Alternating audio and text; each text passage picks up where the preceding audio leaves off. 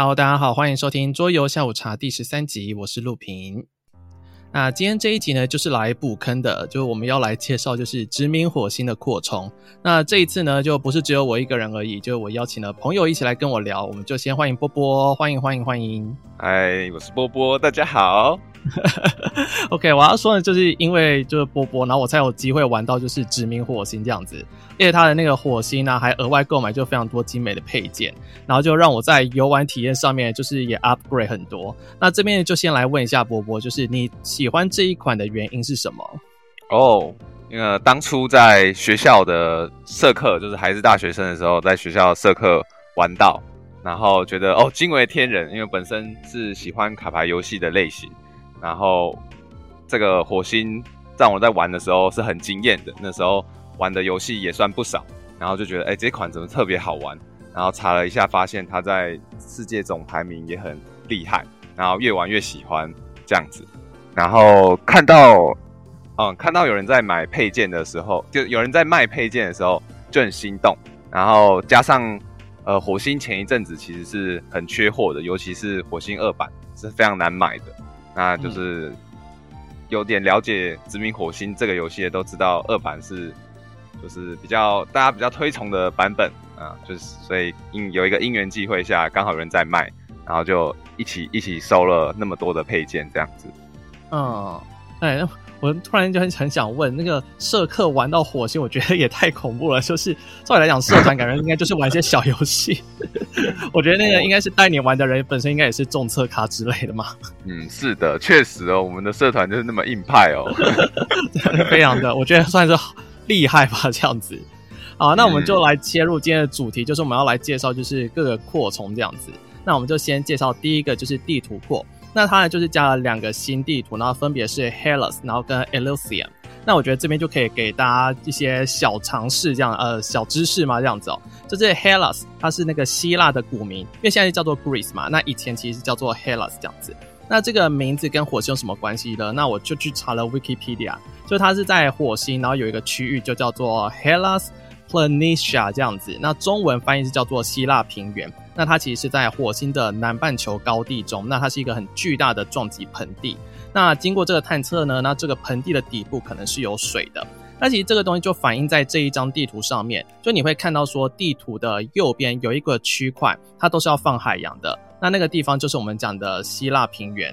那这一张图的另外一个特色就是在南边的冰原，那其实就是火星的南极圈。那我们刚刚有说过，那这张地图它就是呈现火星南半球的部分。那我觉得他就做的是非常的符合事实这样子。那另外一张地图呢是叫做 Elysium，那这个名字它的意思是极乐净土。那相传就是说希腊那些英雄或是神明他死了之后灵魂会去的地方这样子。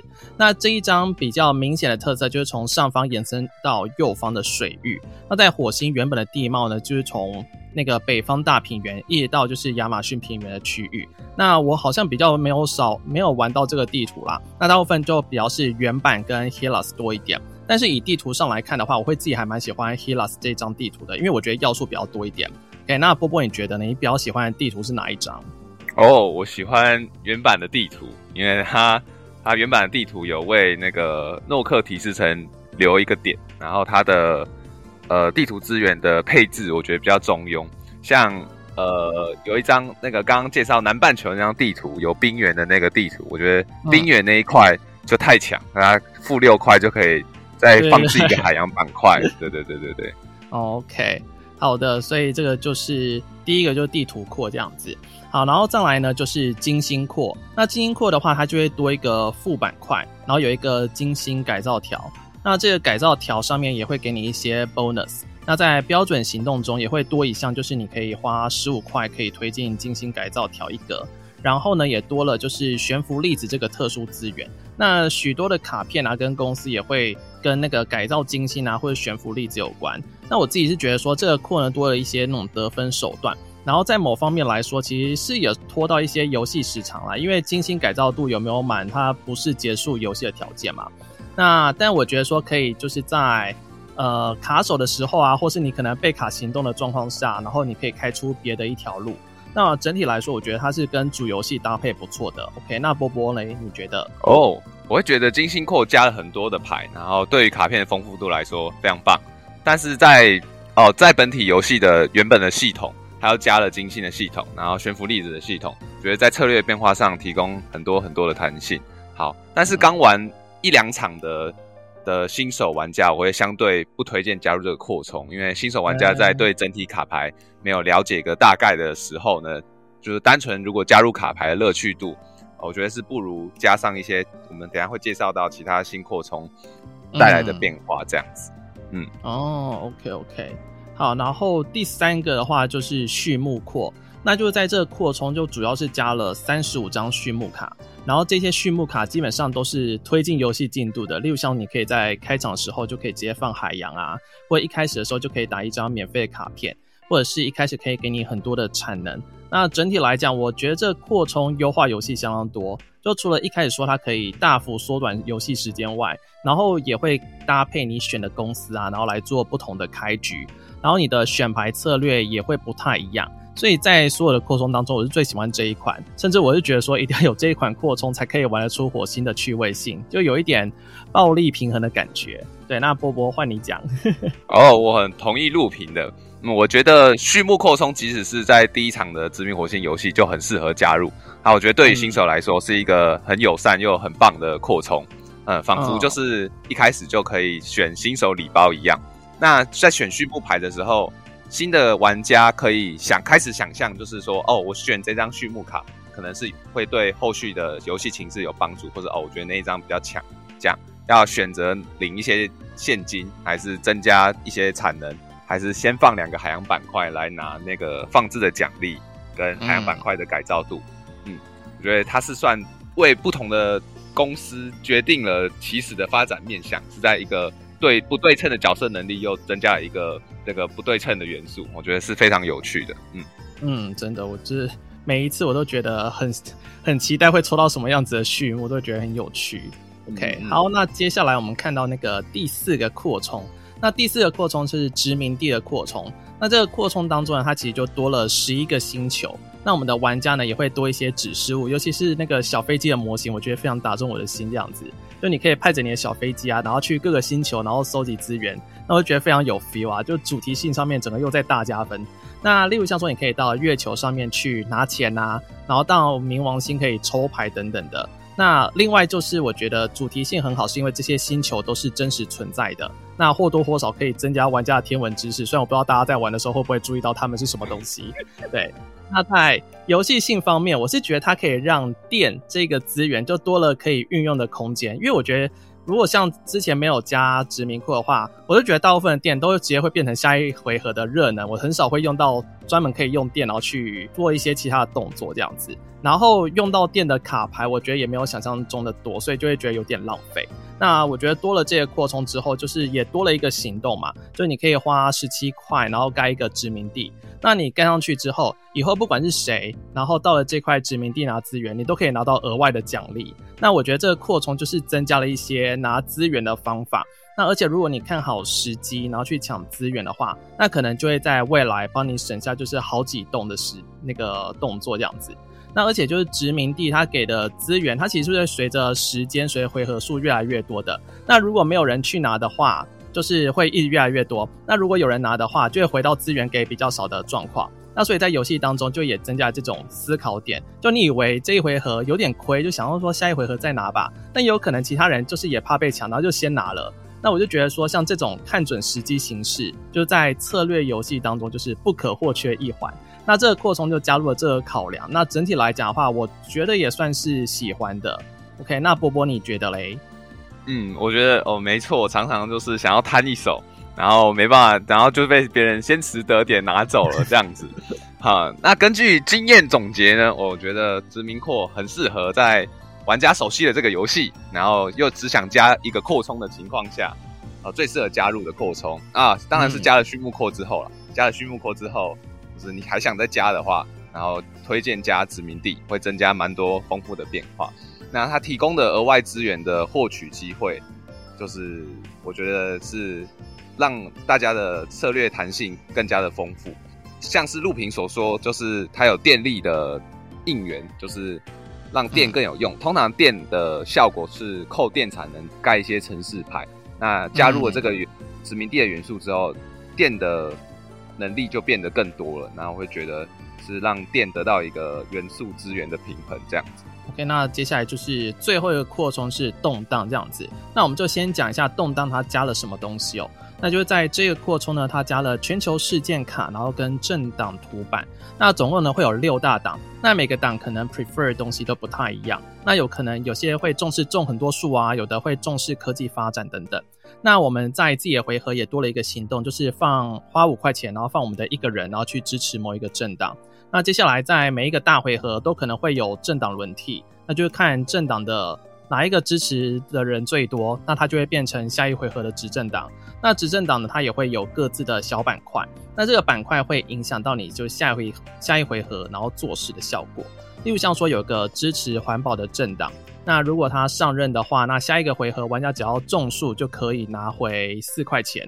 那我们放人难道就只有这个用处吗？就其实也没有，要跟我们刚刚讲的另外一个东西做结合，就是全球事件。那全球事件每一张卡片上面，它都会显示一些政党的图案，那是每一回合会在特定政党加入中立支持者这样子，然后再来卡牌的下方会告诉你说这一回合结束，然后会发生什么事。那有好有坏，可能是多给你资源啊，或是扣你资源都有。那这时候我们派的人就会有效果，我们就会看你在当前的。看你当前的影响力，那如果你是当前主席的话呢，会有一点；那如果你是最大党的领袖，也有一点。那你有在这个最大党里面有支持者，也会有一点。那这些点数的话，就可以帮你增加奖励呀，或是减免惩罚。那我自己在玩过这个扩两次吧，就是我觉得我自己没有那么喜欢这个扩，因为我会觉得它很像是一个额外一区的游戏。那而且就是游玩过程会让我有一点出戏，这样子，就我会觉得我好好改造火星，怎么突然要玩政治的感觉？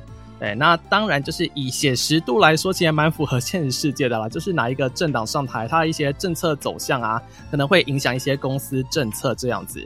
对，那我自己是有一点觉得有点拉远了啦。对，那再来就是卡牌中有些它为了要跟这扩充做联动，也会告诉你说发动的条件必须是在某某党，你要有多少支持者才可以打出。那很多时候你又碰不到，那这些卡片就是很容易会被弃掉。对，然后而且说实在，我就觉得它的效果好像也没有到特别强。那可能是因为我觉得我没有到那么厉害这样子。那所以我自己玩起来的时候，就常常会忘记有这些东西。但有时候游戏会不会获胜，就是你可以些为获胜的因素，又会牵扯到那个政治板块那个地方，那就会让我觉得有点烦躁。那我就会把一些这个扩的东西做一些要素拆解。第一个就是它可能每它每回合是会扣玩家一个改造度，那我觉得这一点可以接受，这样子我觉得是比较有挑战性的。然后再就是全球事件效果。那如果不看影响力的话，我也觉得 OK。就是以主题性来讲，可能是当下可能发生什么事啊，那你可能需要临机应变之类的。那所以我觉得比较困难的点，对我来讲就是说，你派人去政党这个概念，因为我觉得它好像多了就是区控的感觉。对，那以机制来讲，我觉得我整个头脑就是。如果加上前面四个扩的话，就已经快要宕机了。那以主题性来讲，就会觉得说我只想好好改造我的火星，然后不想管政治。对，然后想说这个游戏的主轴应该是改造火星吧。对，那我就会觉得说动荡扩是不太适合我的。对，但我想听一下那个波波，快可不可以打脸之类的？哦，那可能不行。我觉得动荡扩相对其他扩充也是略为逊色，因为增加政力政治角力，我会觉得。那个部分不够深刻，然后增加的牌也不算多，嗯，那增加的那个全球事件牌让火星整体加了蛮多的随机性。那我的、嗯、我自己的意见啊，我的意见，我会觉得对于有一个策略深度的殖民火星来说，我更期待它的全球事件卡是就是玩家可以部分掌控的，例如说，呃，在游戏前大家可以轮抽全球事件卡，然后制自一起制造全球事件卡牌库。那每个公司都可以掌握部分未来的脉动，这种感觉这样子。嗯，OK，好，那接下来就还是想再问一下，说，哎，那波波你还有什么想要补充的吗之类的？嗯，补充的话，嗯，应该是没有哦。刚刚那个陆平在介绍畜牧扩的时候，有说他最喜欢的是畜牧扩，对，我最喜欢的也是畜牧扩。OK，哦，真的，对对对，觉得他可以。那个帮忙推坑很棒，而且加入他提供很多丰富变化。嗯，嗯，因为我刚刚这边就是原本也有设一个题目，说你最喜欢是哪一个扩，但因为你想说你前面都已经先把它讲出来了，哦 啊，那这边就可以不用问了，这样子。OK，太棒了。OK，BG 上有一些，嗯、哦，抱歉抱歉，BG 上有一些玩家扩充，就是扩充的序幕卡，他玩家自制的，然后就是希望我有机会可以把他们制作出来，这样子。嗯嗯嗯。哦，所以你是说就是用印的就可以印出来嘛？就是网友、嗯，我有特别发问，就是说，就是用哪一种那个某个牌子的卡片，然后去影音店就是印那个卡卡面，然后再就是一起放到同一张那个叫什么卡套里就可以玩这样子。嗯，是的。哦，所以因为火星毕竟是一个我觉得是很热门的游戏，所以就是在整个论坛上面应该都会有很多热情的网友会。突然创发想出很多的创意，然后做这个东西这样子，嗯哼哼，好的，所以今天就是我们介绍这一集就是火星扩的一些介绍啦。好，那我们有就这一集呢，今天就先到这边。那如果大家喜欢的话，就可以五星加评论哦。那另外现在就是在 YouTube 也可以搜寻到这个节目，就我会把音档然后放在 YouTube 上面，那就可以让大家就是更方便留言。那像今天这一集啊，就也会想要知道说，哎，大家。对于每个扩充的看法是怎么样，那都可以留言哦。那我们就下次再见啦，拜拜，拜拜。